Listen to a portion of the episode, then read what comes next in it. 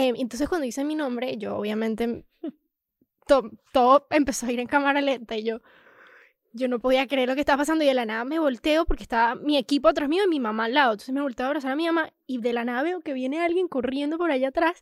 Joaquina, tal. Y hasta el sol de hoy no sé quién es esa persona. I'm going back to my school today.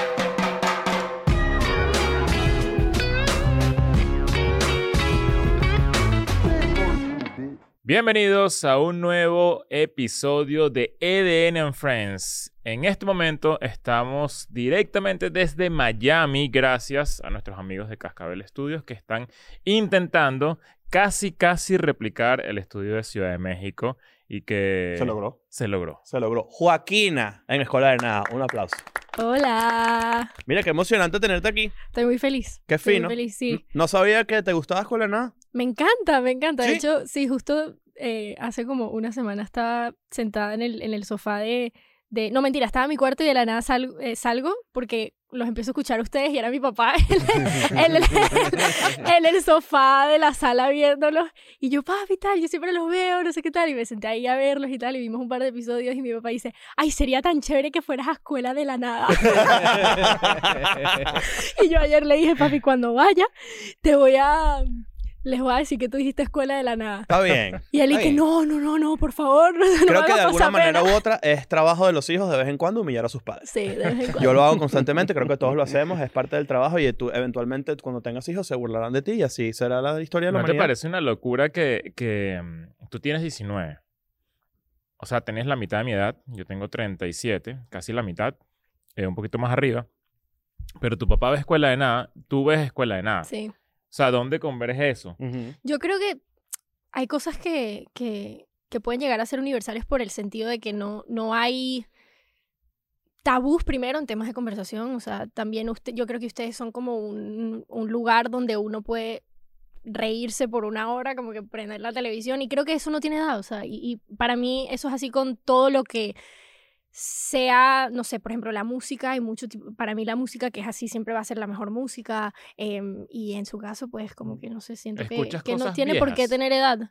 Sí, yo escucho de todo, la verdad, me gusta escuchar de todo. Creo que es importante uno absorber lo que vino antes de ti para poder saber. ¿Tú logras eso en la gente? No, yo me he fijado, ¿sí? Ay, la forma en la que tú escribes, la que compones. Yo tengo 20 años, continúa. ¿Tú tienes qué? 20, continúa.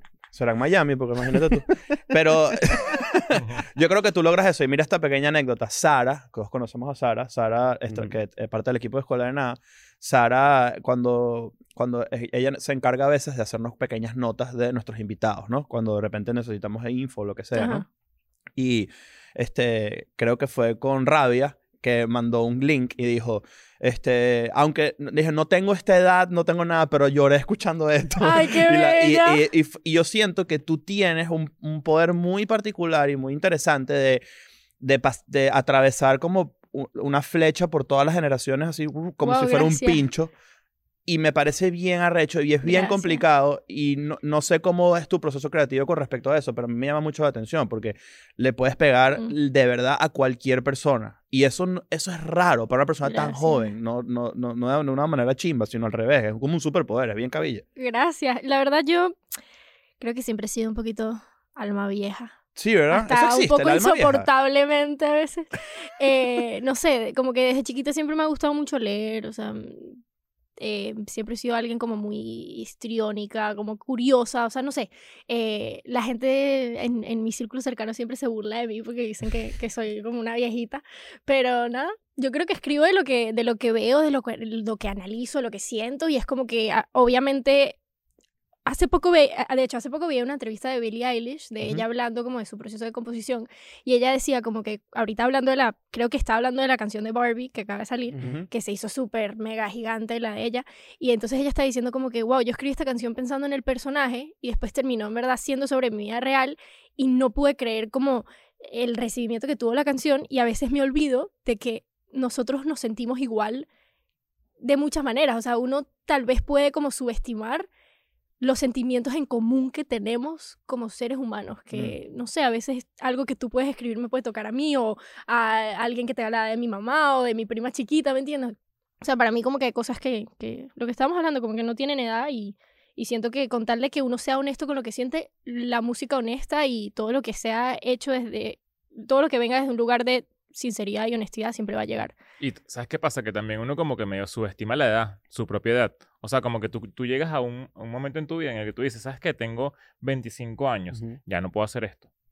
Y es ¿por qué? Sí, te pones tus propias barreras, ¿no? Ajá, como que yo tengo 37 años, porque voy a escuchar música de una persona que tiene 19 y en verdad no es así, ¿sabes? No, nunca debería ser así. Es precisamente lo que me imagino que intentó transmitir también Billie Eilish. Sí, creo, o sea, creo que es más como que esa idea de que uno a veces escribe algo, o sea, a mí me pasa mucho que a veces escribo una canción y yo digo como que no, esto nunca lo puedo sacar, o sea, nadie nunca se va a sentir igual, esto es como una situación demasiado específica. Por ejemplo, Rabia, esa canción habla de una situación muy específica, pero a la vez cuando la escribí y la canté por primera vez y vi como, no sé, mi mejor amiga lloró la primera vez que la canté, o mi mamá y tal, fue como que, ok, wow, sí, es tan específico que se vuelve algo general para todo el mundo, y a veces subestimamos como lo que dices tú, o sea, esos sentimientos que tenemos en común, aunque seamos de diferentes generaciones y tal. Y me encanta eso que dices de la edad también, porque yo creo que cada músico, cada artista, cada persona tiene el poder de fotografiar su vida como ellos quieran en el momento de su vida en el que están. Entonces, tengo amigos que tienen mi edad, o más chiquitos y hacen música, tengo amigos que tienen 30 años, o 25, o 23 y hacen música, y es como que yo creo que cada etapa de la vida, y algo que yo quiero para mí es poder fotografiar mi vida a través de las canciones en cada etapa, ¿me entiendes? Y no va a ser lo mismo ahorita a cuando tenga 37, pero sí va a tener algo de lo mismo, porque todavía voy a estar siendo honesta conmigo. Se me ocurren dos artistas que yo sigo y que yo he visto su evolución con ellos a través de los años, ¿no? John Mayer. Sí, claro. Tú puedes ver su evolución. Lo vi en vivo ahorita. Lo mejor. No. Increíble. Y Adele... Pero Adele va más allá de esa misma idea, porque ella pone, sus discos son su edad. Exacto. Sí. Entonces tú ves inclusive más afincado aún su evolución como artista a través de su edad y lo que siente y lo que, no sé, la forma en la que ella retrata su vida, fotografía su vida. Vimos, ¿no? Vimos un video hace poco. ¿Dónde fue que vimos un concierto de ella? En Las Vegas. Íbamos estaba puesto en algún lugar que estábamos juntos hace días. En Las Vegas, en el hotel. Y en la residencia de ella en Las Vegas. El público eran puros viejos. Y dije, mierda, esta es la audiencia real. Yo creo que es la audiencia que está en Las Vegas. Okay. Es la gente que va de vacaciones a Las Vegas porque, y que paga. Por ejemplo, hace poco estaba escuchando el disco de Adele, el de 19, que era cuando yo tenía 19. Y yo escuchaba eso con una amiga y mi amiga me dijo, ¿tú puedes creer que esta niña escribió esto a los 19? O sea, una canción que parece de un divorcio, ¿me entiendes? Es como que, ¿sabes? Pero para mí eso es tan especial porque ella logró con alguna situación que le pasó en su vida conectar con la gente de su edad que pasó por lo mismo y también conectar con alguien que tal vez le llevaba 20 años que estaba pasando por lo mismo de otra manera. Entonces, pero será que también uno como venezolano, o sea, pensando ya desde nuestra realidad, no... O sea, por ejemplo, yo siento que las mujeres... gringas, viven a los 19, ya son más grandes que una mujer venezolana de 19. No sé si tiene que ver. Yo siempre le intento explicar esto a mis amigos y ellos no... O sea, es como difícil explicarlo. Porque yo siento que también... No creo que es algo necesariamente venezolano, sino creo que es algo como de la cultura latina. Bueno, de que, latino, sí. Y también depende, ojo, también. Yo creo que depende full de cada persona y cada vida personal es un mundo, ¿no? Pero, por ejemplo, yo siempre he sido alguien como muy de mi casa y yo tengo 19, yo me siento una bebé, ¿me entiendes? Y a veces yo lucho contra eso porque mucha gente me dice como que, no, o sea, sí estás chiquita, pero como que ya eres grande en algunas cosas. Entonces es un poquito como, y hablo mucho de eso en las canciones, como esa lucha de que cuando soy suficientemente grande para algunas cosas, pero yo todavía, ¿sabes? Vivo en mi casa, vivo con mis papás, me encanta, como que sigo teniendo mi vida muy así. Y creo que es algo como de la cultura latina también, no hay que generalizar. Pero 19 años, por ejemplo, en Latinoamérica se considera que es una edad diferente a Estados Unidos. Con 19 años aquí no puedes beber, por ejemplo.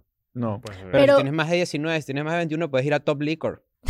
Gracias a la gente de, ¿qué pasó, papá? Estamos activos. Gracias a la gente de Top Liquor en Doral, que, bueno, nosotros sí nos podemos caer a curda, ¿verdad? Sí. Gracias a esa gente. La gente lo sabe porque ya lo hemos mencionado en algunas oportunidades. Top Liquor es nuestra licorería de confianza, sí. Siempre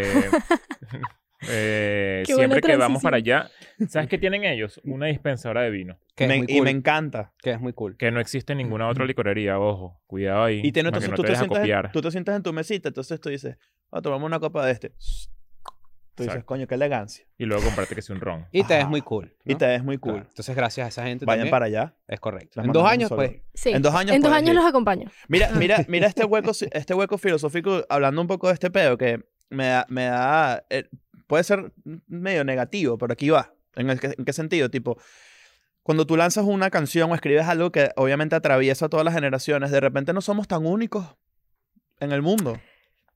Nos parecemos, capaz la gente tiene más cosas en común de lo que uno creería. Exacto, eso es lo que estaba tratando de explicar. Tal vez no lo puse bien en palabras, pero yo creo que eso está bien. O sea, yo creo que hay demasiada belleza en el hecho de que tenemos tantas cosas en común. O sea, que tal vez uno puede decir, pero eso significa que no tenemos nada original. Es que en verdad no. O sea, ¿no? Por ejemplo, tú escribes una canción de despecho y lo que tiene valor no es...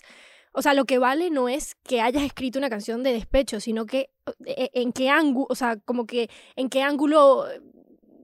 no sé, agarraste como la canción para escribirla o desde qué punto de vista, porque yo puedo escribir una canción de despecho diciendo como que te extraño y me hace falta, y puedo escribir una canción de despecho diciendo como que te vi con otra persona y estoy muy brava. Entonces es como el mismo sentimiento de que nos dejamos, de que despecho, pero desde otro punto de vista, y siento que eso es lo que hace que una canción sea especial. Que lo único es el nuevo ángulo. Que cada vez es más jodido conseguírselo, porque cada vez... Bueno, ¿cuántas canciones de despecho existen? Y todo está escrito. Todo está escrito. O sea, yo soy de las que piensa que todo ya está escrito. Sí. Lo que vale es cómo la persona describe eso desde su realidad, ¿me entiendes? Desde su punto de vista. Eso es lo que hace una canción especial es que depende también cómo consumes música. O sea, por ejemplo, yo creo que lo hablamos una vez, hace poco, que yo soy más de música. Yo soy de melodía. Yo también. Y hay gente que es más de letras. Sí, entonces, 100%. Yo siento que, por ejemplo... me voy a poner un poquito más profundo. Si yo que soy un carajo que no supera la música, o sea, la música que escuché a mis 16 años, yo sigo escuchando esa música. Será Beethoven, porque estás viejo, men.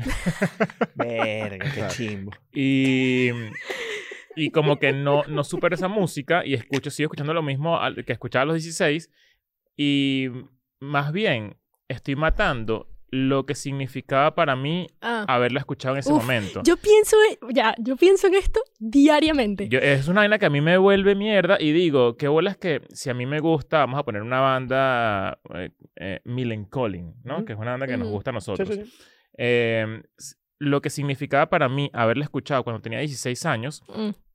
Escucharla hoy, estoy matando ese significado de hace 20. Porque le das un resignificado. Porque la escucho siempre. Claro. Entonces es como que, marico, porque si o sea, yo quisiera poner una canción de ellos hoy y que me lleve a ese momento. Sí. Ya no me lleva a ese momento. Ya ¿te parece? O sea, lo que yo siento que subconscientemente te lleva a eso, y por eso sigues regresando a esa música, y creo que eso aplica para todo en la vida. O sea, uno a veces hasta lo ve como que uno regresa a una situación o una persona, no necesariamente por la persona o la situación, sino por la idea de la relación de la situación tal, por cómo te hizo sentir en un momento de tu vida. Pero entonces, eso no se gasta. Escucho reggaetón viejo. Yo creo que no es que se gaste. Claro. Cuando yo estoy triste escucho reggaetón viejo. ¿Sí? Sí, claro, porque era, o sea, me imagino... Tremendo remedio. Sí, en verdad como que... O sea, regresar es nostálgico para ti. Hay un elemento nostálgico. Yo hubiera dicho, pegaba hacia el vidrio de la ventana en un tren así, gata salvaje, no quieta.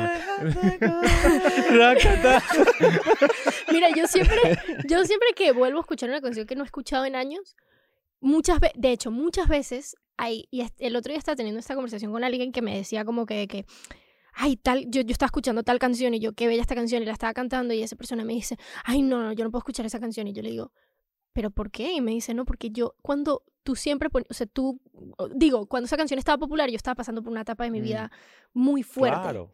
Y yo digo, y ahí yo me puse a pensar como que curioso eso. O sea, siento que uno nunca se olvida, aunque sea subconscientemente, ahí se queda. Es que hay una memoria sensorial de todo eso. Sí, uno nunca se olvida de la primera vez que escuchó una canción. Sí. Y hay canciones que a mí, por ejemplo, me llevan a etapas de mi vida donde estaba pasando por X o que estaba feliz por otra cosa, tal, y me llevan como a sentimientos que muchas veces quiero volver a sentir y muchas veces prefiero dejarlos quietos. Yo tengo un género que me lleva a esa etapa y como que intento no escucharlo porque me da como un... ¿Cuál? El escrimo. El screamo. O sea, yo nunca he sido fan de eso, pero ese tipo de música me lleva a una etapa de mi vida que no me gustó. O sea, que, y lo evades. Sí, como que sí... Avenged Sevenfold, ¿sabes? Esas bandas así, que sí, a Treyu, como que me da... tiene como un cringy raro de esa época. Yo tengo un efecto pavloviano que me pone a maltripear de inmediatamente cuando yo escucho Chance the Rapper. Chance the Rapper en el 2015 era como que súper promisoria su carrera y era mi alarma. O sea, yo me despertaba con esa canción cuando vivía en Argentina. ¡Mierda! Por cierto, nos tuvimos que venir a Ciudad de México rápidamente para poder grabar este pequeño recordatorio de NordVPN. Es el mejor VPN y mira lo que me pasó el otro día. Mi mamá me dice, oye, me dijeron que la versión de Griselda, esta serie nueva de Netflix, brasilera, está mejor. Griseldinha. Entonces le dije, bueno, agarra NordVPN, métete, ponle un servidor ahí de Brasil y revisa si está más cool, ¿no? Y me dijo que la vio en brasilera y no le gustó tampoco. Entonces, no le gustó tanto. No le gustó tanto, pero tenía la oportunidad de verla como ella quería. Claro, lo que te va a gustar es NordVPN porque con eso puedes acceder al contenido exclusivo de las regiones diferentes del mundo mundial, ¿no? Claro. Entonces eso hace que tú puedas, por ejemplo, comprar pasajes más económicos. Sí, señor. Es una de las cosas. Puedes ver contenido de repente que está bloqueado en tu región porque a veces las grandes plataformas quieren privarnos del contenido, ¿verdad? Sí, sí pasa. Entonces ustedes se meten en nordvpn.com/edn y tienen acceso al contenido exclusivo que está ahí, ¿no? Recuerden siempre que también si no te gustó porque tienes mal gusto, ¿verdad? Te lo devuelven tu dinero en 30 días. Incluso transferencias bancarias, porque bueno, hay bancos que no funcionan en ciertos países, también lo puedes hacer teniendo NordVPN, que además te cuesta lo mismo que un café. Nada. Imagínate tú. ¿Cómo así? NordVPN.com/EDN. Seguimos. ¿Tú viviste en Argentina? Sí. ¿En dónde? ¿En Buenos Aires? En Buenos Aires. Y la pasé muy mal. Y yo recuerdo que yo me levantaba todos los días con Chance the Rapper. Y yo escucho eso y ahorita mismo es como que me da un ratatouille y me voy para atrás así y me acuerdo yo pasando trabajo. Pero sabes que eso también está asociado a una experiencia de mierda traumática de migratoria. A mí me pasa lo mismo cuando yo digo en España. La canción te detona tal cual. Claro, esta canción que les estoy contando con esta persona con la que tuve la conversación era por eso, por una etapa de su vida migratoria también donde estaba pasando por muchos traumas y muchas cosas fuertes y esa canción estaba popular durante ese entonces. Entonces y la canción es preciosa. Artista que está como a mí hasta la raíz de Natalia Lafourcade duro, ¿no? me la di horrible porque fue en la etapa en la que me fui de Venezuela, fue como que y siempre sonaba, entonces como que escucharlo me recuerda a eso, como mezclado, no tiene nada que ver con Natalia, y muchas veces no es algo objetivo, o sea, es como uno lo ve desde su punto, lo que estamos hablando, o sea, desde tu punto de vista con las cosas que estás cargando tú. ¿Cuál y para es tu artista o tu disco que no puedes regresar o te obligas a regresar para experimentarlo y de ahí sacas algo cool? Pues eso pasa también, ¿eh? Bueno, yo voy a empezar con el disco que para mí es uno que me trae muchos recuerdos lindos. Okay. Que es Sueños Líquidos de Maná. Okay. ¿Escuchaste el final? ¿Sabías eso? ¿No sabías eso? No sabía. Cuéntale. Eso. Escucha ese disco.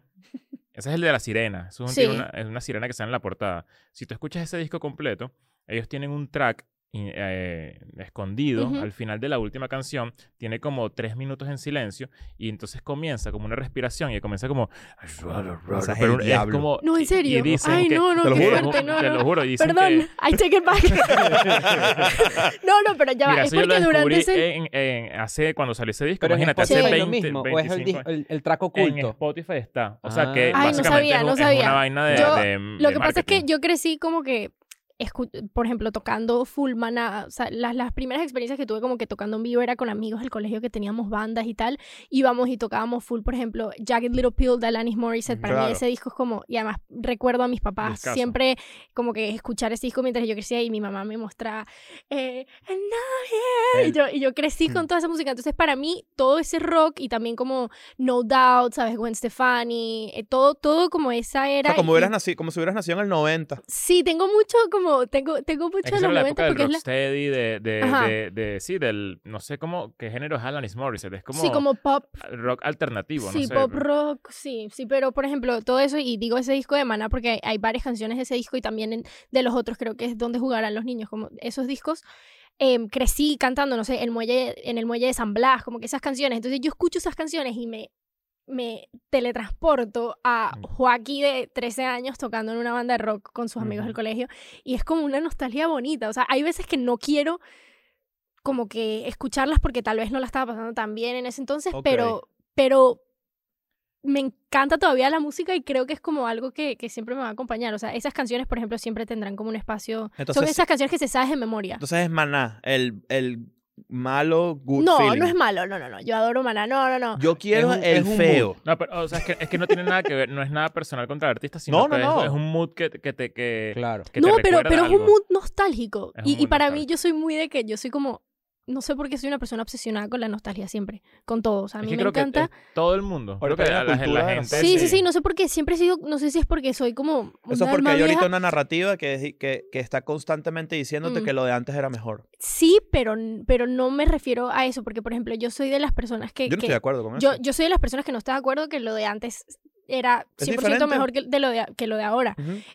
Creo que las cosas evolucionan y hay cosas que tal vez eran mejores del pasado y tal vez que no. Sí. Pero cuando yo digo la nostalgia me refiero como a, no sé, a gente que conocía y ya no conozco, a amigos de la infancia, a familiares con los que ya no hablo, a, por ejemplo, para mí Venezuela tiene muchísima nostalgia porque yo viví en Venezuela hasta que tenía 6 años cuando me mudé. Entonces, como que todas esas cosas a mí me generan nostalgia. Pero para mí la nostalgia es algo agridulce, pero bonito. Pasaste de ser Joaquina a Joaquina. Exacto. A Joaquina. A mí me dicen de todo, mira. A mí me han dicho... Pero ajá, para finalizar tu pregunta, Maná, los amo y ellos son mi comfort. Dijiste album. Dónde jugarán los niños. Los niños. Sí. Y Molotov tiene dónde jugarán las niñas. Sí. Que es una... Ah, no he escuchado. Es una burla. Es una burla a de Maná. Oh, wow.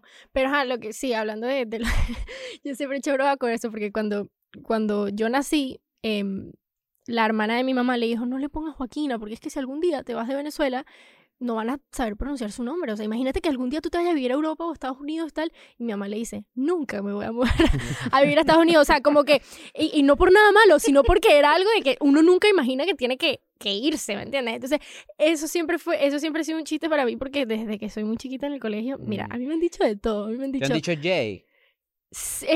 Me han dicho Jackie, me han dicho Jacqueline, me han dicho Joaquina, Joaquina, o sea, me han dicho de todo, que hasta llegó el punto que yo ya me han escrito con la W, o sea, claro. todo mal, pero ya, y mi hermana es peor, ella va a odiar que diga esto, pero mi hermana se llama, es que ya va, ok.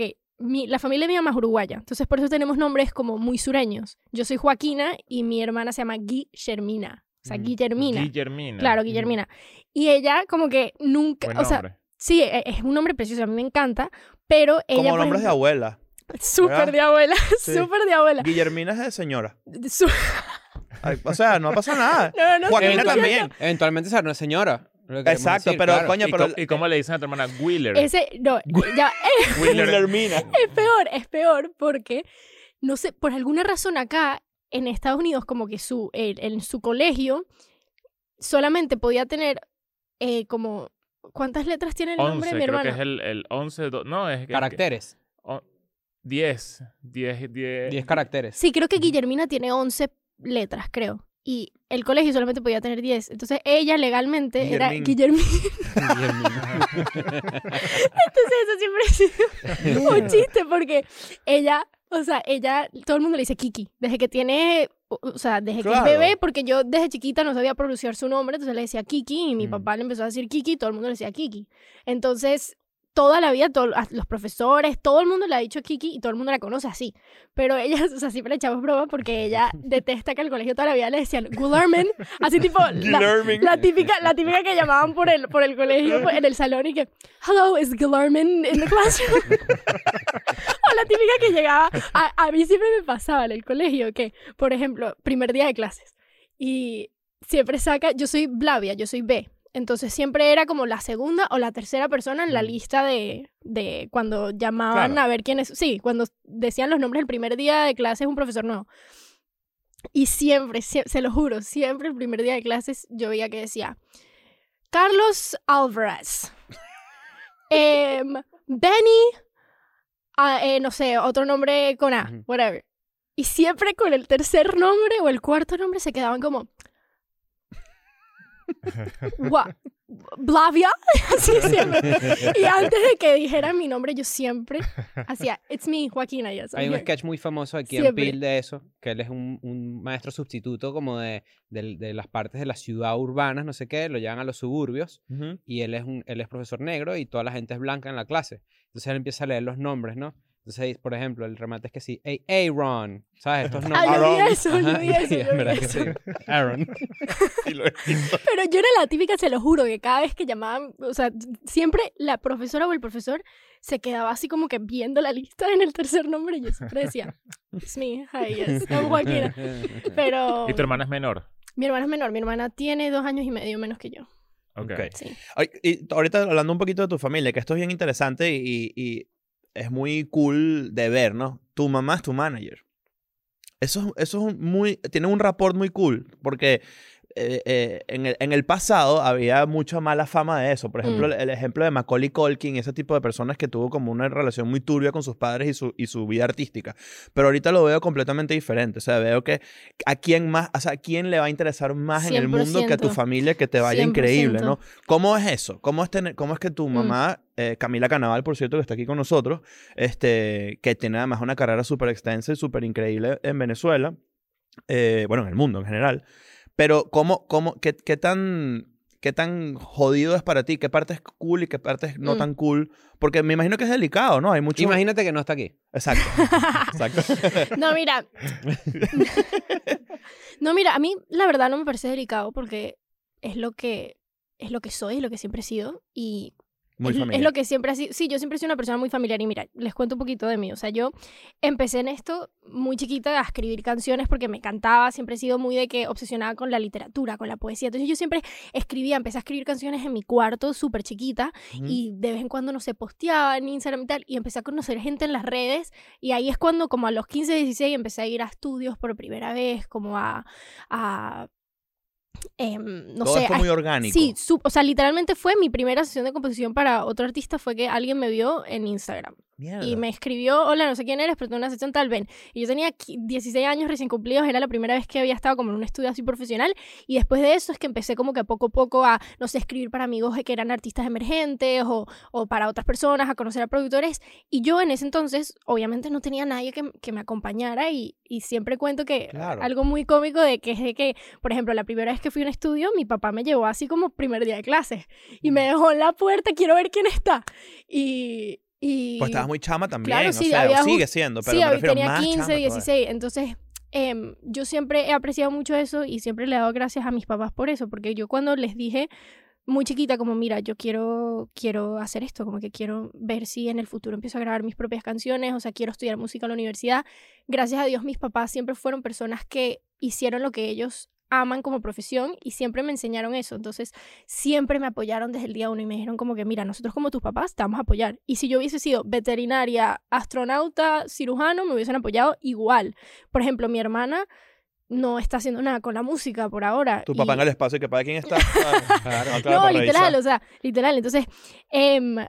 Cuando yo empecé en todo esto, obviamente no tenía nadie que me acompañara. Y mis papás se pusieron la 10, literal. Se pusieron la 10 y dijeron, mira, mi hija quiere hacer esto. Nosotros no tenemos idea de nada de la industria de la música. Que no es tan común como uno quisiera, ¿eh? Eso es lo que iba a decir, que esa es una historia que en verdad es increíblemente afortunada. Porque sí. Nosotros, bueno, en verdad como que yo siempre sentí apoyo de mi mamá, sobre todo. Bueno, y mío también. Únicamente. Pero a lo que voy es que hay veces que tú conversas con gente, con artistas, y de repente era esa clásica historia de rebelarse ante sus papás. Sí. Porque el papá le decía, porque probablemente por desconocimiento, no por ignorancia, sino por desconocimiento, que de repente el mundo de la música es muy difícil, el mundo de la comedia es muy difícil. Que lo es. Ojo, y a mí por favor, yo cuando les dije quiero hacer esto, mis papás me dijeron, mira, eso es demasiado difícil, tienes que demostrarnos que de verdad quieres esto, o sea, que estás comprometida, que vas a trabajar, tal. Y cuando me empezaron como a medio llegar oportunidades, honestamente mis papás como padres se pusieron la 10 y me acompañaban y me dejaban en los estudios y tal. ¿Y qué es lo que pasó en ese entonces? O sea, yo no tenía equipo, no tenía obviamente discográfica, nada, no me había descubierto nadie, yo no tenía ni idea de la industria de la música, y obviamente esta es una industria muy de, ¿sabes? Muy fuerte a veces, especialmente como a una niña que estaba muy chiquita, y la verdad que mis papás se convirtieron en mi equipo y éramos nosotros tres. O sea, sin idea de nada, pero como que, bueno, a ver a quién vas conociendo, tal, poco a poco, y fuimos dándole, y desde ese día, o sea, ya hoy en día, gracias a Dios, pues tuve el chance de conocer al productor que me cambió la vida, que se convirtió en mi mentor. Ya tengo a mi equipo, a mi discográfica, a mi equipo de management, pero yo siempre quise que por ejemplo, mi mamá en este caso, estuviese ahí también, porque que además yo sé son procesos de aprendizaje al simultáneo, porque ser manager no es cualquier cosa, manejar a un artista es bien complicado. ¿Cómo harías tú, por ejemplo? Porque evidentemente aquí vieron tu talento y tus ganas, ¿no? Pero, por ejemplo, si yo tuviera un hijo, ¿no? Vamos a suponer yo tengo un hijo, ¿no? Vamos a suponer que lo reconocí. Ajá. Y resulta...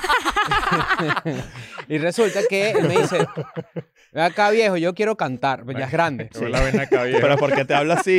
¿De dónde? Y me dice, no, esto es una pregunta real, ¿no? ¿En qué estado de Venezuela lo dejaste? El hijo quiere cantar. Y yo le digo, ok, vamos a ver. Y canta terrible. Ajá. Canta muy mal. Sí. Pero ese es su sueño. Sí. ¿En qué momento tú como padre, esta es una pregunta general, ¿en qué momento tú como padre le dices, mira, se tiene que dar tu hijo? Yo creo que ni solo 8 ni 88, porque uno también tiene que, o sea, creo que uno en general, pero bueno, yo no soy mamá y no seré en los próximos años, ¿sabes? No tengo planes de, pero... Tus dos papás y que... no tengo planes de, pero, por ejemplo, o sea, yo pensando como padre, al final la obligación de que uno tiene como padre o el deber es de apoyar a tus hijos, no importa lo que ellos quieran hacer, pero obviamente siendo realistas, ¿me entiendes? Y yo creo que obviamente es muy extraño cuando tú le dices a tus papás, mira, quiero ir a la universidad para estudiar música. Y quiero ser cantante, quiero ser escritora, o sea, ¿sabes? Quiero hacer esto. Es muy extraño. Pero también había un récord previo.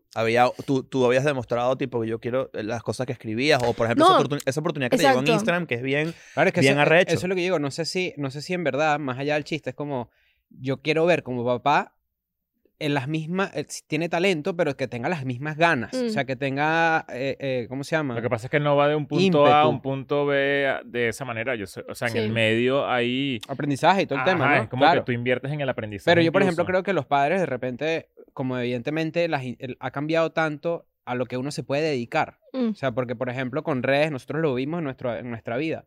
Hay un auge de comediantes, hay un auge de artistas, hay un auge de diseñadores de la rama artística que tú quieras pensar. Sí. Hay un auge muy grande, ¿no? Sí. Entonces yo creo que ya también no depende del talento, sino del ímpetu que los papás vean en lo que tú quieres hacer. O sea, por ejemplo, para la gran mayoría de las personas, comprar de repente un instrumento musical es un esfuerzo económico. ¿Lo es? Entonces de repente, bueno, antes de comprar una guitarra, tú tienes que ver si él de verdad quiere la guitarra. Exacto. Sí. Porque probablemente sea un capricho. O sea, no sabemos, ¿me entiendes? Sí. Ojo, y también... Como, por ejemplo, para mí nunca fue un capricho. Era como que yo, ¿sabes? Comprábamos la guitarra y yo me fajé y escribí todo. Y es como que lo que dices tú es 100% verdad. Uno tiene que, creo que, aprender a medir las cosas. Y hoy en día, ya que pues tengo ya más mi equipo y ya un equipo de management más grande y mi discográfica y tal, mis papás siguen ahí porque nosotros queremos, porque yo sé que profesionalmente, obviamente, los quiero ahí porque hemos hecho esto desde cero, pero no solamente eso, sino para mí lo más importante es que son mis papás y yo soy una persona muy familiar y yo digo como que, mira, al final ellos tienen su vida, su carrera, yo también tengo mi equipo, mi carrera y tal, pero para mí es súper importante tenerlos a mi lado y lo aprecio un montón porque creo que son como mi casa y yo poder viajar con mi mamá a todas partes, aunque a veces si ella no puede, tal vez puede ir mi papá y vamos con el resto de mi equipo también, pero yo, y siempre hablo esto con mi mamá, o sea, yo estar en una tarima y sentirme súper nerviosa y ver al público y ver a mi mamá o a mi papá o a mi hermana ahí, por ejemplo, para mí eso no tiene precio y creo que eso es algo que valoro un montón porque... sé que vale mucho y sé que no todo el mundo lo tiene. Y justo me lo está diciendo, hace poco estuve escribiendo con Andrés, con Lazo, uh-huh. y él me dijo eso, me dijo, cónchale, qué chévere, y tuvimos como que esta misma conversación, y hace poco estaba viendo el podcast de Mau y Ricky con ustedes también, como medio hablando de ese tema, y me sentí súper identificada con muchas de las cosas que ellos dijeron, y creo que uno no está acostumbrado, no sé, yo estoy muy orgullosa de la familia de la que vengo y de los padres que me han criado, y creo que tal vez hoy en día la gente no está tan acostumbrada como a ver eso, y ¿sabes? Es muy bonito porque además, y esto no es secreto para nadie, eso, casi todas las industrias artísticas son súper hostiles, entonces también tener a alguien cool que está realmente velando por tu seguridad y por tus intereses, sí. Es casi una bendición, es una bendición muy loca. Y porque... van inventando nuevas mañas también, ¿no? ¿Cómo así? O sea, porque digo, cuando evidentemente la edad te da experiencia, ¿no? Mm. Pero van inventando nuevas mañas, nuevas formas de joderte. Ah, bueno, claro, obviamente. Entonces es cool siempre estar bien acompañado, ¿no? Nosotros hemos tenido la suerte de que nuestras mamás nos han visto haciendo show. Sí. Y las tres han visto una evolución de nuestras carreras y todo el peo, ¿no? Yo, por ejemplo, lo que tú dices de hacer show y ver a tu mamá es increíble porque sí. Yo veía a mi mamá, por ejemplo, y se metió la mano en el bolsillo y dije, me va a tomar una foto. Agarró un tomate y me lo pegó por la cabeza. Claro. Y yo digo, imagínate ¿cómo tenía tú, un ¿no? tomate en el bolsillo tanto tiempo? No sé de dónde lo sacó. No sé. No, fue para el mercado antes. O sea, me imagino. Pero ¿sabes qué? Y quiero, retomando un poquito lo que estábamos hablando sobre, y para completar lo de melodía letra, porque siento que quedó algo ahí como en el aire. Hay una cosa que a mí me impresionó mucho de como un get together que hiciste en Madrid. Niñitas, cositas así, de este tamaño, creo que uno se sentó en un piano contigo. Sí, en Bogotá. Eso, evidentemente, una niña de, no sé, 6, 7 años, 5 años incluso, no conecta con las letras, ¿sabes? Por eso es que es más allá del en este caso, en particular, que es que evidentemente conecta mucho con la melodía. Porque pero estamos seguros de que no conecta con la letra. O sea, bueno, porque... una niñita de 5 años, los mejores años de su vida, ¿estamos seguros de eso? Claro, pero 5 años creo que... Es melodía pura, ¿no? Eso lo traigo a la mesa para debatirlo. Yo entiendo lo que quiere decir, Leo. Sí. Porque cuando yo era chiquito, por ejemplo, mi mamá escuchaba, en mi casa escuchaba mucho Mecano. Claro. Tú escuchas letras de Mecano hoy, tú dices, también. Bueno, claro. Yo tenía 6 años. Cruz de Navaja, entender Cruz de Navaja te toca unos buenos 20 años. No, yo a veces la escucho para decir, ya entiendo.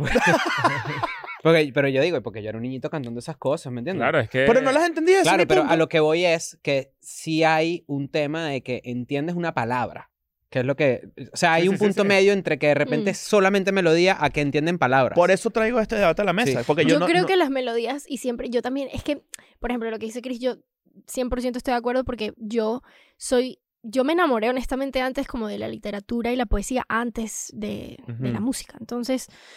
yo, la verdad, cuando escucho un artista que me gusta o en verdad los artistas que más me gustan son los que son los que tienen proyectos más como, no sé, cantautor, singer-songwriter, más por ahí, porque soy muy de letras, de historias, de poesía, como de palabras, pero... De hecho, como que en el último año, más que todo, me he dado cuenta del poder como supernatural que tienen las melodías, y las melodías tienen ADNs muy fuertes. O sea, yo me he echado como unos viajes así como para viajes en el estudio, a ver. Como a entender, a estudiar, ¿sabes? De por qué esta melodía como que tal vez te toca más que otra y tal. Entonces yo creo que la mezcla perfecta es tener una buena historia acompañada por una melodía que sea como el colchón, ¿sabes? Que sea como la bandeja de presentación de eso. Y hay muchas personas que tal vez...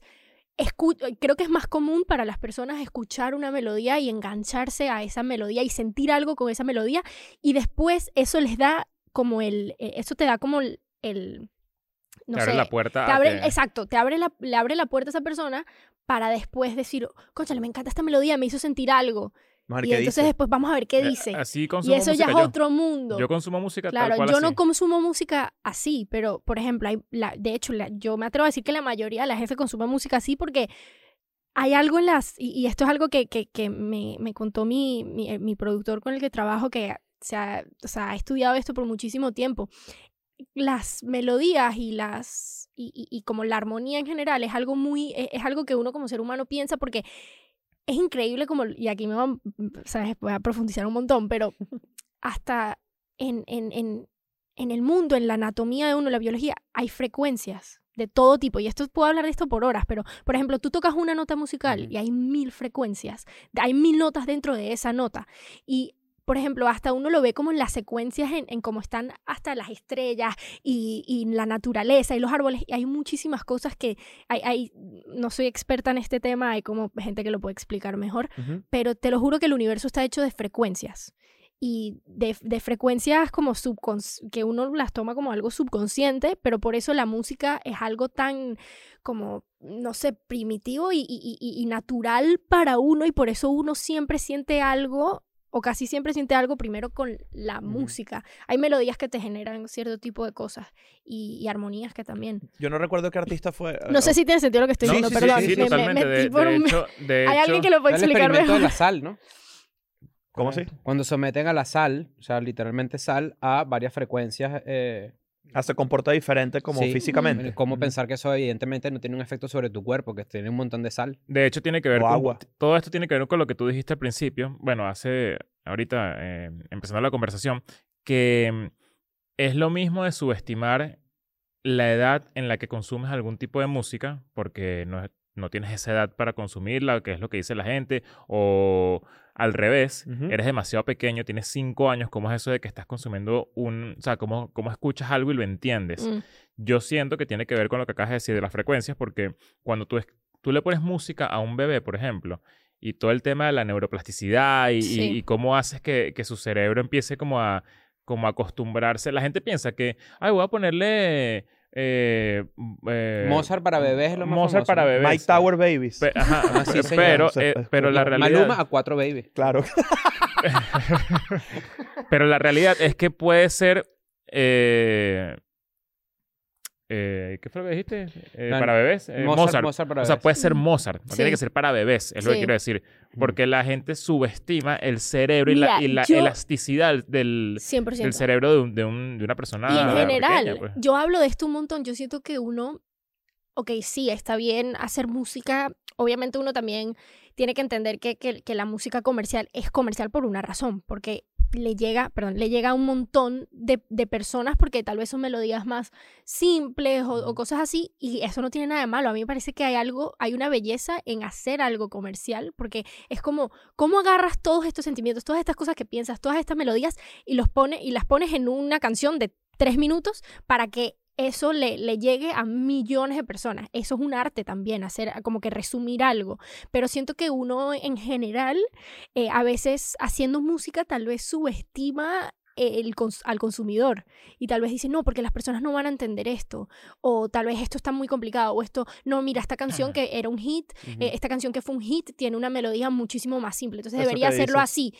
Y para mí no hay fórmula. Yo creo que uno, lo que estás diciendo tú, o sea, no solamente con los bebés en general, yo creo que uno subestima el amor que uno como ser humano le tiene a la música, y también la inteligencia del consumidor. ¿Tú sabes la historia de la canción de cuna? La canción de cuna, la clásica, ¿no? A dormir, a dormir. Esa canción fue escrita por un carajo a principios del siglo XIX, ¿no? Alguien, un carajo, la escribió, normal, y se la regaló a su exnovia, que ya tenía nuevo novio, y tuvieron un hijo. Entonces, como que, mira, te voy a hacer una canción, te voy a componer esta canción para que se la cantes a tu hijo, y así, pues, puedas dormirlo, no sé. O sea, ese tipo agarró y se puso a dormir, y se la cantó y el bebé no se dormía, y puso que a dormir, y la cuarta canción, bueno, carajito mierda. Claro. El siglo XIX, además. Entonces, lo para carajito. Y la canción se la escribió como un regalo, no fue como con intenciones de comercializarla ni nada, porque pues no, todavía no había como esa industria, ¿no? Obviamente no existía industria. Esa canción, bueno, a finales de siglo vino la migración de europeos a Estados Unidos. Se empezaron a instalar en la parte norte de Estados Unidos, que ya casi frontera con Canadá. Y toda esa zona de Wyoming, todo, ¿sabes? Toda esa parte de arriba de Estados Unidos empezó a desatar como las primeras señales de viralidad, sin que existiera todas estas herramientas, ¿no? Claro. La radio, la televisión, no sé qué.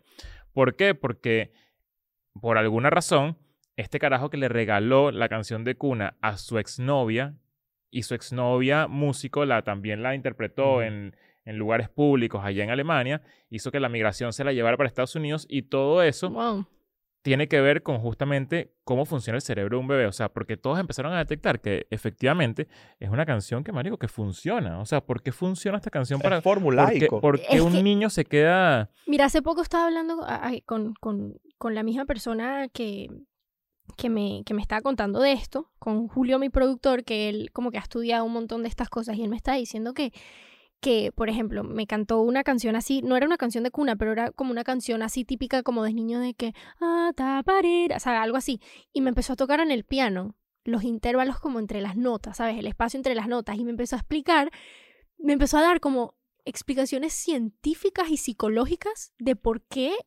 esas notas, esos intervalos y todas las frecuencias que tienen esas notas dentro causan este efecto, y porque es algo tan... O sea, todo tiene como... Hay demasiada ciencia detrás. Sí.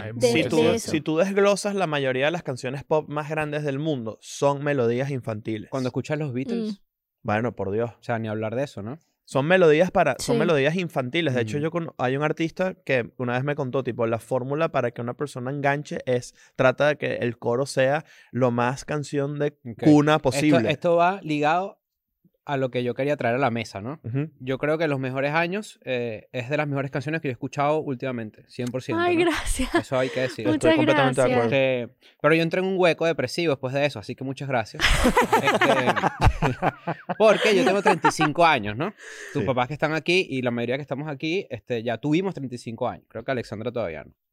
Pero yo no lo catalogaría de una crisis de identidad, porque no es tal cual una crisis de identidad por la que yo estoy atravesando ni nada. Pero tú te pones, tomas un respiro, pues, porque viene la segunda parte de los 30. Ustedes ya pasaron por ahí un poquito, ¿no? Ah, bueno. Y yo escuché esta canción y yo dije, ¿por qué me sentí así escuchando esta canción, no? Y después, como que tuve ese momento de claridad es que yo tuve mis mejores años. Eso está triste. No, porque para allá voy. No es triste, porque la canción es relacionable porque yo estuve ahí. Y vinieron otros años que también son muy cool. Pero digo, es como... Esto es bien intenso. Pero es como que yo soy la suma de todos esos mejores años. O sea, yo ahorita soy esa suma de todas esas cosas que yo viví. 100%. Solo que esa canción en específico retrata un momento bastante específico de mi vida, ¿no? Que creo yo... Que por eso yo siento que es lo que tú dices. Como que hay gente que dice, ¿por qué yo voy a escuchar una canción de alguien que tiene 19 años, no? Si yo tengo 40, si yo tengo 50. Bueno, pero es que tú tuviste 19 años. Mm. Y probablemente eso que tú sientes cuando escuchas una canción con una melodía de cuna que te lleva para cuando eras un bebé, porque en verdad uno tiene esos recuerdos, en este caso también es más o menos así. Y es como que, mierda, es una canción que te mueve, pues. Que yo quedé como medio... ¿Te sacudió? No, pues. Tuve que escuchar reggaetón viejo después. Para sacarte... No, mentira. Pero yo creo que también es lo que hablábamos antes. O sea, no hay cosas que no tienen edad, yo creo. Y me alegra muchísimo que me lo digas, de verdad. Porque yo cuando escribí esa canción no tenía... para nada, ninguna intención de sacarla. O sea, la escribí... La historia es que yo la escribí así, como puro desahogo. Y un día estaba en el estudio y me encontré una amiga y me dice, ¿qué hiciste hoy? Y yo, ay, terminé esta canción y tal, pero como que nada, estoy frustrada porque no... Sí, yo le dije, estoy frustrada porque no he hecho nada que de verdad quiera grabar. O sea, no he escrito nada que de verdad quiera sacar. Y le muestro esta canción y empieza a llorar y dice, tú estás loca que tú no vas a grabar eso. Y yo, tú estás loca que yo voy a sacar eso. Eso es como una página así de mi diario. O sea, eso es algo demasiado personal. Además que nadie se va a relacionar con esto. Como que es algo tan específico. Y esa canción yo creo que me cambió la vida hasta ahora. Porque hay demasiada gente que me ha dicho como, mira, yo puedo relacionarme con esta canción en diferentes momentos de mi vida. Y yo siempre digo que la canción es como... lo que estábamos hablando antes, de que uno subestima también todos los sentimientos que tenemos en común. Yo creo que los músicos son los primeros que se enteraron en la historia de la humanidad que efectivamente todos vivimos lo mismo. Sí. Y también... O sea, como que todos de pana vivimos lo mismo de diferente... Exacto. A mí me costó aceptar eso.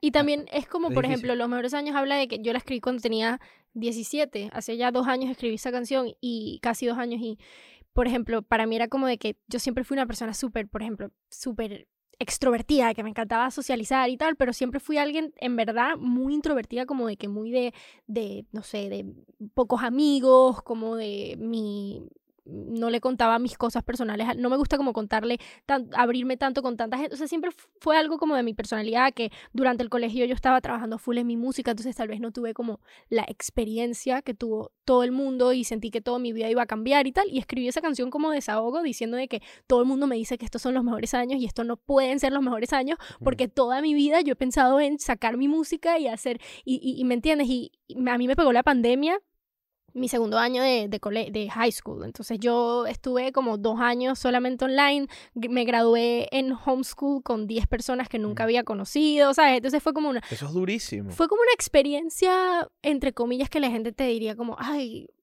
qué horrible, como dices tú, que sí, pero también es lo que yo quería... Es como, yo dije, si yo no tomo las oportunidades que me están llegando ahora, entonces no voy a poder... Pegaba con tu personalidad también. Sí, pegaba full con mi personalidad y al final yo escribí esa canción como un desahogo de que todo el mundo me dice que estos son los mejores años, pero tiene que haber demasiado después de esto. De los 24 a los 27 son los mejores años. Y por eso yo digo que también uno puede encontrar los mejores años en cualquier etapa de la vida. Y siento que es lindo que otras, como que personas que tal vez no tienen la edad que yo tenía cuando escribí esa canción, se relacionen con ella, como dices tú. Me parece muy especial, siento que... De los 24... ¿Qué dijiste? ¿Cuál era? De los 24 a los 27. ¿Eso es para ti años. Tus mejores años de tu vida? No, o sea, según yo... ¿Sabes que hay una línea de la canción? No, hay una línea de la canción que dice... Nunca... Esa soy yo exagerando, pero dice... Nunca lo he dicho, pero no imagino la vida después de cumplir 24. Hay una línea en la canción que dice eso. Es como esa exageración de que cuando uno vive demasiado en su mundo, de que todo en tu vida va a cambiar. Eso fue apenas justo antes de que yo firmara mi primer contrato discográfico. Entonces yo como que estaba súper nerviosa, ¿sabes? Nervios normales. Y fue muy de que extraño que exista algo fuera de esto, o qué va a pasar en mi futuro, cómo me va a ir. Es una canción muy ansiosa. Y es un poco eso, ¿no? Sí. Y es un poco como esa exageración. Yo creo que los mejores años son desde los 35 a los 40. Ah, pues estamos ahí. ¿No? O sea, creo que es cuando estás más... O sea, ya tienes estabilidad, se supone, o sea, que tienes estabilidad. O sea, a ti te gusta acostarte a dormir cansado y pararte cansado. Pero con estabilidad. Prefiero eso que a los 22 todo loco por ahí. Ciática, se va a llamar mi canción de los mejores años. Aquí, me va a la cava. Estoy desconectado ya. En verdad sí, estoy muy preocupado porque tengo dolor de espalda hace como 2 semanas. Mira, tienes un cuento que quiero escuchar con Alejandro Sanz. ¿No? ¿Cuál? De Alejandro Sanz, que tuviste la oportunidad de... Ah, de abrirle el show. De abrirle el show, exacto. Ah, sí, tuve la oportunidad de abrirle el show. ¿Cómo pasa eso y cómo no te volviste loca? Yo me hubiera vuelto loca. No, obviamente me volví loca. No, fue increíble. Yo soy fan de Sanz desde... Él definitivamente ha sido de los artistas que como que más me ha inspirado. Y tuve el chance de abrirle el show aquí en Miami. Y para mí fue, ¿sabes? Un big deal, porque tocando en el arena... en básicamente mi ciudad y ¿me entiendes? Toda mi vida, y me imaginé tocando en un lugar así. ¿Habías tocado frente a tanta gente alguna vez? Justo había abierto el concierto de Fonseca, que también me dio la oportunidad de abrirle su gira en Colombia y acá. Entonces había tocado en ese mismo lugar. Igual no deja de dar miedo. No. Es horrible. O sea, fue la experiencia más... Mi mamá siempre dice que nunca me había visto más ansiosa. Es que ni en mi vida, como que siento que eso, porque, ¿me entiendes? Mi ciudad, ¿sabes? Toda mi vida mis mejores amigas fueron al show solamente a verme, y fue muy lindo, y él fue demasiado especial. Él salió a ver la prueba de sonido y yo ahí como que...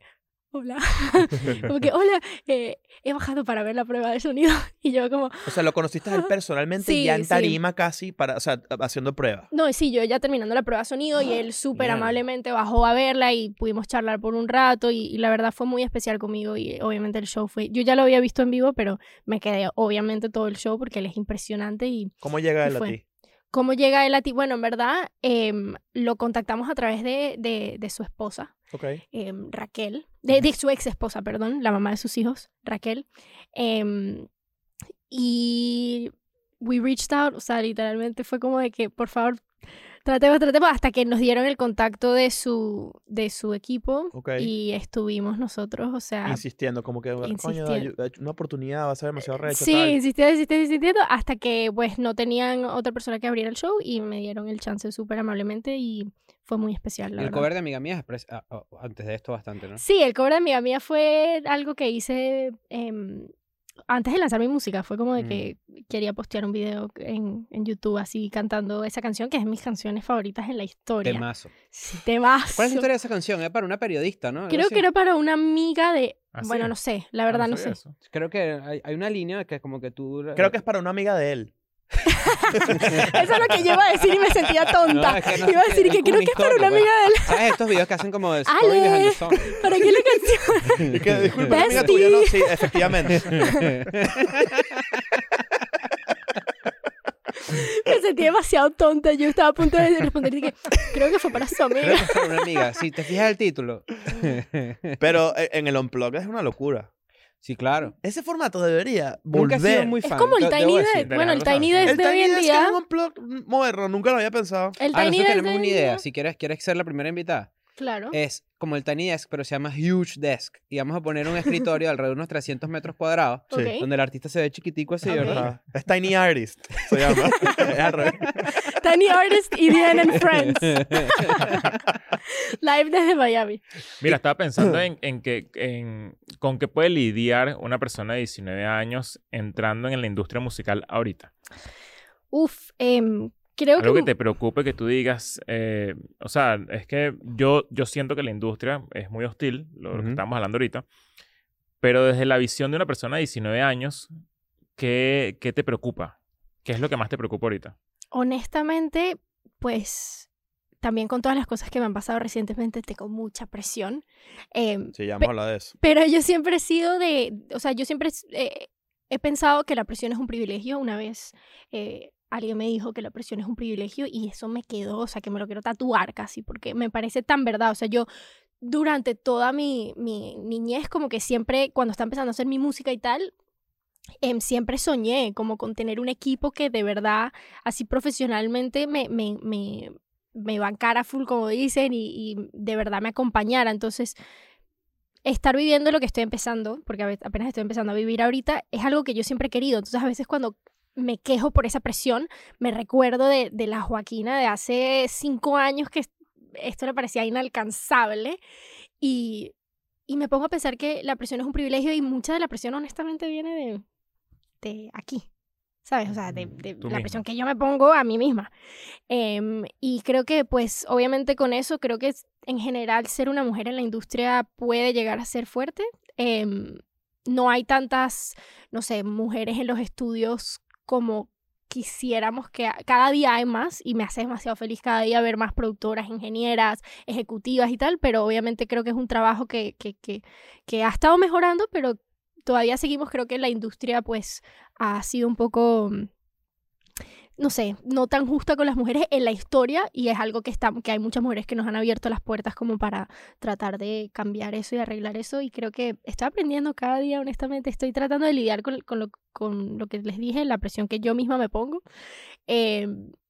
y aprendiendo también a serle fiel como a mis instintos, a lo que yo soy, a recordarme a la Joaquín del pasado que siempre soñó con esto. Es que imagino que debes tener mucha gente a tu alrededor, sobre todo después del Grammy, que es una locura. O sea, de verdad que me parece súper merecido, por cierto. Es demasiado recho. Pero tienes que tener... O sea, estoy seguro que debes tener tanta gente que te, digamos, de estudios, lo que tú quieras, de la disquera, diciéndote, ahora tienes que hacer esto. Ahora deberías irte por acá. Ahora vamos a buscarte a alguien que... Un feature. Sí, o sea, un montón de cosas que a veces estoy seguro que... por la misma presión, te puedes dejar ir, ¿no? Tipo, ¿sabes? De repente... Te dicen que el segundo paso de un artista, no es una fórmula ni nada, pero lo he leído por ahí, el segundo paso de un artista es incluso el más difícil dentro de la industria, porque el primero es obviamente... Comenzar es tú más mostrarte yo creo que todavía estoy entrando, o sea, por ejemplo, ahorita estoy haciendo en mi disco, que si Dios quiere saldrá este año, apenas tengo un EP solamente afuera y 5 canciones, pero ahorita ya... Creo que cuando salga este episodio ya habrá salido el segundo sencillo del álbum. Pero yo... ¿Qué es lo que está...? De la presión, del segundo paso que tú crees. Ajá, que el segundo paso. Sí. Ajá, el segundo paso. Yo creo que todavía sigo en mi primer paso. ¿Sí? O sea, siento que todavía como que ha estado muy... Ha pasado todo tan... como, no sé, tan particularmente que... siento que todavía estoy en mi primer paso. Entonces... Sí, mira, te pongo el ejemplo de Rosalía. Rosalía hizo el disco este que es como... De Los Ángeles.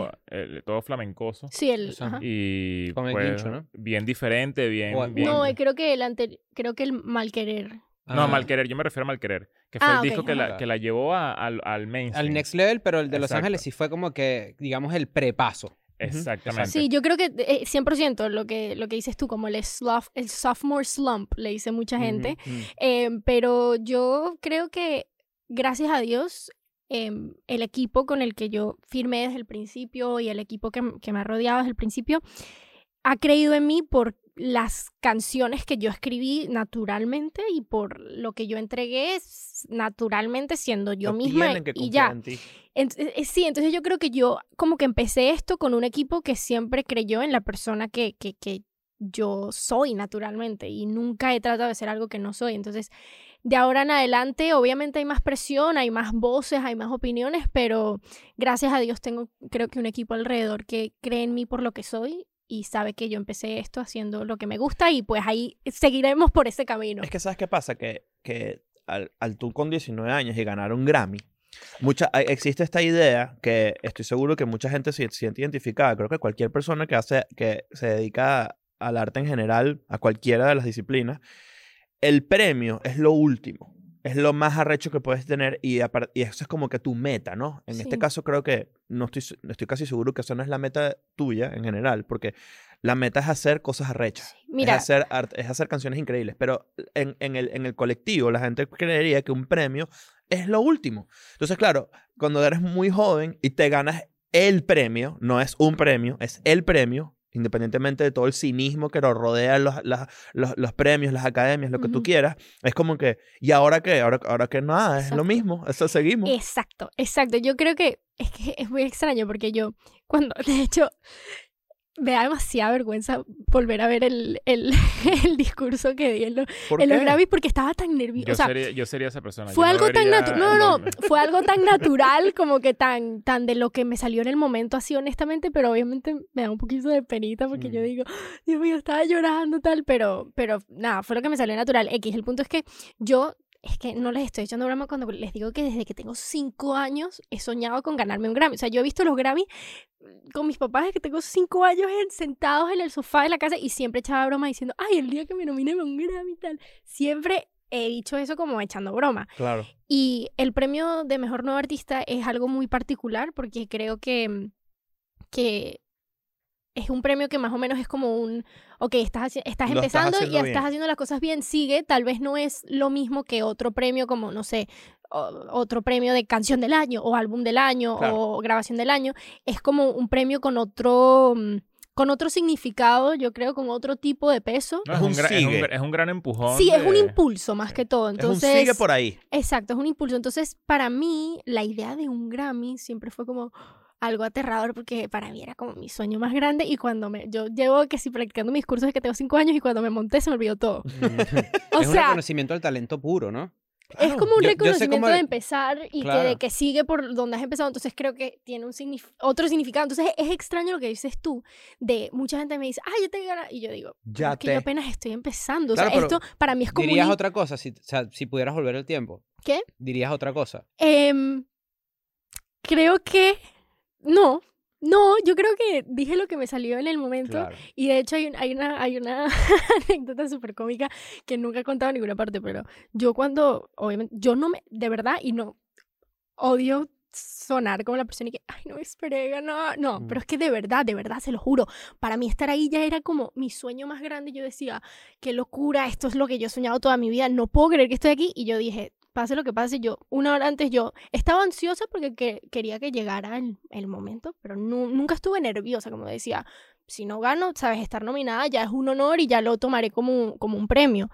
Entonces cuando hice mi nombre, yo obviamente, todo empezó a ir en cámara lenta y yo no podía creer lo que estaba pasando y de la nada me volteo porque estaba mi equipo atrás mío y mi mamá al lado, entonces me volteo a abrazar a mi mamá y de la nave, o que viene alguien corriendo por allá atrás, Joaquina, tal. Y hasta el sol de hoy no sé quién es esa persona.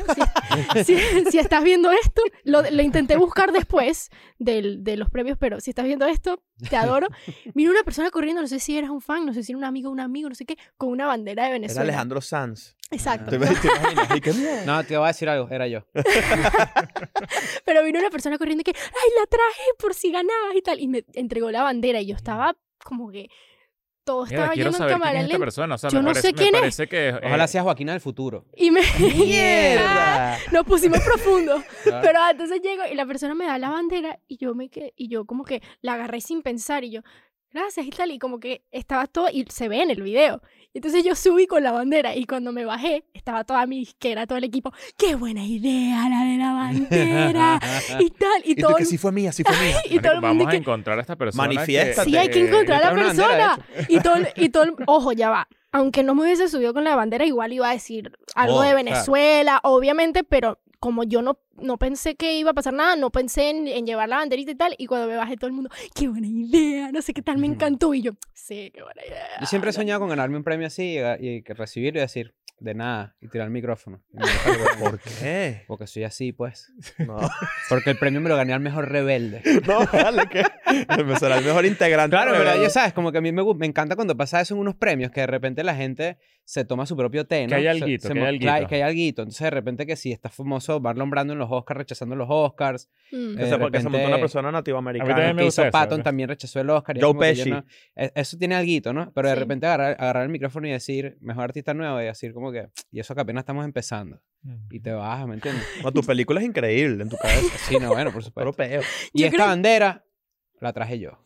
Claro, no me la dio nadie. No, yo creo que lo que dices tú, Nacho, o sea, para mí fue como de que mucha gente me dice, ay, ¿ahora qué? Yo, ¿cómo que ahora qué? O sea, yo apenas, esto para mí es como un shock. O sea, yo nunca me esperé esto para nada y lo tomo con muchísima humildad y con muchísimo agradecimiento, y es un reconocimiento de la academia precioso, pero es como que es un reconocimiento de que estás haciendo las cosas bien, un impulso, sigue, apenas estás empezando. Entonces, para mí es como de que es extraño, ¿sabes? Claro, tener algo con que siempre soñaste. Y te bajas de la tarima y ¿cuál fue la impresión? O sea, la impresión en redes, o sea, ¿qué sentiste? Bueno, las primeras dos personas que me alegra muchísimo que me escribieron que estaban en el público eran Luis Jiménez y Lazo. Y estaban ahí en el público y fueron las primeras dos personas que me escribieron. ¡Ah! ¿Quiénes son ellos? pero me dio mucha alegría que fuesen venezolanos y tal. Y además que estaban en el público. O sea, no tenían por qué estar con el celular ahí. Pero no, yo no vi el teléfono como por 2 días. Tenía pánico. Nosotros estuvimos Eso fue una muy bonita tarde, en verdad, para nosotros, ¿no? Sí. Porque ellos son grandes amigos de la casa y es como... Estábamos en constante comunicación con ellos. Sí. Viendo ahí. De hecho, estábamos ahí todos ahí tipo. De hecho, hay un video que le enviamos a ellos de nosotros, todo el equipo, estábamos ahí, éramos 7, 8 personas gritando. Sí. ¿Sabes? Porque no, fue como. Y también celebramos el tuyo. Y celebramos el tuyo también cuando estábamos justo grabando. Sí, señor. Cuando nos enteramos que te habías ganado el tuyo. Pero es eso, cuando lo dices, cuando lo planteas desde la Joaquina de 5 años que dice, mi máximo sueño es. Sí. Entonces, qué jodido es alcanzarlo rápidamente, que es lo que tú dices, lo de que la presión es un privilegio. Esa frase me volvió mierda, me parece una vaina bien interesante. Pero el peo de, es quitar... Es que piénsalo desde tu realidad. Sí. O sea, si tú no te hubieses ido de Venezuela por las razones que sean, porque te picó el culo, porque, no sé, por todo lo que pasó, toda la parte política de Venezuela, capaz hay muchas bandas que ni siquiera existieran. Hay bandas que no tuvieran éxito fuera del país, estuvieran todavía que si intentándolo solamente en una industria pequeña dentro de bueno, yo sí, claro. Si yo me lo llevo a lo personal, por ejemplo, yo hice un show en Venezuela y era una cantidad, bueno, que fuimos los dos. Coño, era una cantidad de gente que yo nunca me había presentado frente a esa cantidad de gente. Pero yo no sentí, o sea, la presión es un privilegio, pero yo lo sentí fue en el... Ok, ya están aquí, es porque se tripean lo que tú haces. Y así me lo quité. Sí, 100%. Pero sí, 100% de la presión es un privilegio. ¿Por qué? Porque mucha gente sueña con estar justo antes de ese momento de entrar a una tarima. Exacto. O sea, y sobre todo, bueno, más los músicos, porque los comediantes somos unos cínicos, pero los músicos, coño, lo que quieren es que la gente escuche su arte, ¿no? Exacto. Yo creo que los premios no son el propósito, no deben ser nunca la meta. Pero así nos educan. Pero son o sea, por favor, son una ventana gigante y es un reconocimiento muy bonito. Entonces es como eso de que es lo más increíble que me ha pasado en la vida hasta ahora, pero también yo sé que mi propósito es hacer música y hacer la música que yo amo. Entonces es como balancear esas dos cosas y no dejar que se te nuble la mente porque algo así te haya llegado tan rápido. Y nada, la verdad estoy, sí, lo tomo con muchísimo agradecimiento. Y volver a lo que decía, tipo, ese tipo de cosas, ahí empieza el montón de tiburones de industria, decirte cómo debería ser tu próximo paso, cuando realmente... Paracaidistas profesionales. Así mismo, ver, qué bolas, porque es verdad. Y al final también tú llegaste ahí porque tú sabes hacer las vainas, no te dijeron cómo hacerlas. Porque encuentras el balance, ¿no? Porque también es irreal, por ejemplo, Rick Rubin, ¿no? Sí. Él dice que estrictamente él hace música, o sea, él produce música, o que los artistas deberían producir música según su criterio. Cosa que cualquier artista se puede identificar. Tipo, yo hago esto, y el que se quiera montar conmigo, que se monte, y el que le quiera seguirme, que me siga. Pero eso es un poco irreal también, porque lo hemos conversado ahorita. Es como, oye, pero también hay un elemento de, ¿será que la gente se va a tripear esto? Sí, yo creo que también depende del propósito de cada artista. O sea, yo creo que la música y los artistas son como los amigos. Hay amigos para todo, ¿sabes? Hay amigos para cuando yo tengo mis amigos que cuando quiero salir de fiesta sé que los tengo que llamar. Muchos de ellos son mis amigos súper cercanos. Tengo amigas que cuando les quiero contar un secreto solamente puedo llamar a esas amigas, tal. Amigos que son cercanos y no. Yo creo que los artistas de la música también es así. O sea, hay mucha gente que tal vez su propósito de hacer música es otro, es hacer algo más comercial o algo en el medio o algo... Que nada está mal ni está bien, exacto, es así. O algo que sea de ellos, pero que sea...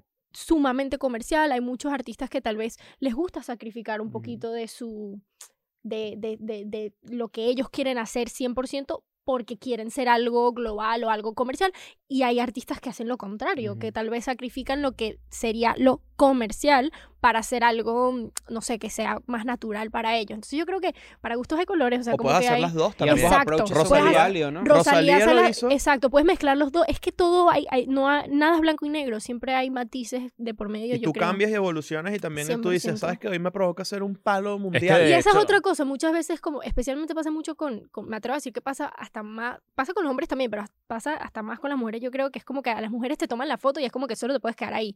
O sea, si tú evolucionas y cambias, es como extraño, ¿me entiendes? Sí. Y siento que la gente a veces les gusta como catalogarte como una cosa y ya, y uno como artista puede ser muchísimas cosas. Probablemente Taylor Swift pensó eso y dijo, bueno, voy a hacer las eras, pues, porque yo soy un artista en evolución. Exacto. Y tengo varias eras. Y hay artistas que tal vez no tengan que tengan otra evolución personal, pero tal vez sigan haciendo el mismo género de hace 20 años. Y va de la mano como de esta corriente medio posmoderna de, no sé, de los últimos 50 años, pero que se ve más ahorita, porque por ejemplo, The Weeknd tiene este peo que ahorita va a cerrar la trilogía de este personaje que él se inventó. Sí. Y de repente está, en el cine tienes los multiversos, y es todo como una construcción de construcción de qué más puede haber. Entonces, de las múltiples narrativas artísticas que puedes tener tú mismo. Entonces, de repente, un artista hoy en día suele pasar mucho, que de repente saca un disco, lo gira, se apaga y ahora saca un nuevo personaje. Sí. Entonces, coño, eso siento yo que es algo medio... Elvis, no sé, yo estaba viendo ahorita la película de Priscila y en el momento donde el Elvis está con Priscila es donde él empieza a hacer este pedo de ponerse como un traje, como esa evolución a un personaje. Que es el personaje famoso de Elvis, de las patillotas y de repente como los pantalones botacampana y un pedo medio... Y eso no sé, es una parte que me gustaría explorar o conocer un poco más, de cómo un artista en verdad decide, yo soy esto, o sea, soy este personaje, pero detrás del personaje soy... Sí, cada persona es un mundo. Yo, por ejemplo, hay muchos artistas que tal vez les gusta crear un alter ego, un personaje, y no sé, tal vez ser algo que no... tiene relación directa con lo que ellos son en su vida personal, y muchos que les gusta hacer como más o menos hacer una mezcla de los dos, ¿me entiendes? Y hay muchos que son ellos y ya, y que se visten con blue jean y franela como se vistieran en un show y en su casa, ¿me entiendes? Dani es un buen ejemplo. Marico, la verdad es que sí. Dani Ocean es Dani Ocean, no es Dani el Océano. No, es Dani Ocean, ¿me entiendes? Sí, es que yo creo que todo... Sí, hay artistas para todo, y eso es lo bonito también, como que tú poder crearte tu personaje o no crearte tu personaje, o a veces ser un personaje y a veces no, o sea... Y tienes claro qué quieres para ti en los próximos, digamos, 3 años. ¿Eres esa persona que proyecta o más bien tipo... te sientas y dices, voy a trabajar el momento. Porque yo eso es clave y es bien complicado también. Yo siempre creo que he sido alguien como insoportablemente que planea demasiado lo del el futuro y he tenido que retractarme, o sea, he tenido que parar un poco eso, porque a veces no siento que sea sano, ¿sabes? Planear y ponerte tantas expectativas o tanta presión. Es que no todo depende de ti. Exacto. Y te vuelves loco cuando de repente alguien afecta tu plan. Pero sí me, sí me he proyectado. Yo de aquí a 3 años tengo obviamente metas, tengo discos que quiero sacar, tengo metas personales y profesionales para mí, pero uno nunca sabe, o sea, las cosas cambian. Yo sé el artista que quiero ser, pero también no sé que vaya a venir en el camino, ¿me entiendes? ¿Hay algo alocado que hayas dicho como que voy a hacer esto y te hayan dicho como que ya va, espérate un pelo? No, no tanto. En los próximos 5 años quisiera tocar en Coachella. Esa es como una meta que siempre he tenido, así de que me recordé porque lo estaba hablando hace 2 días. Y yo creo que, o sea, es que en verdad mi propósito, y alguien una vez me dio un consejo de que no importa lo que pase, uno siempre se va a chocar con su intención. Ese es como el mejor consejo que me han dado en mi vida.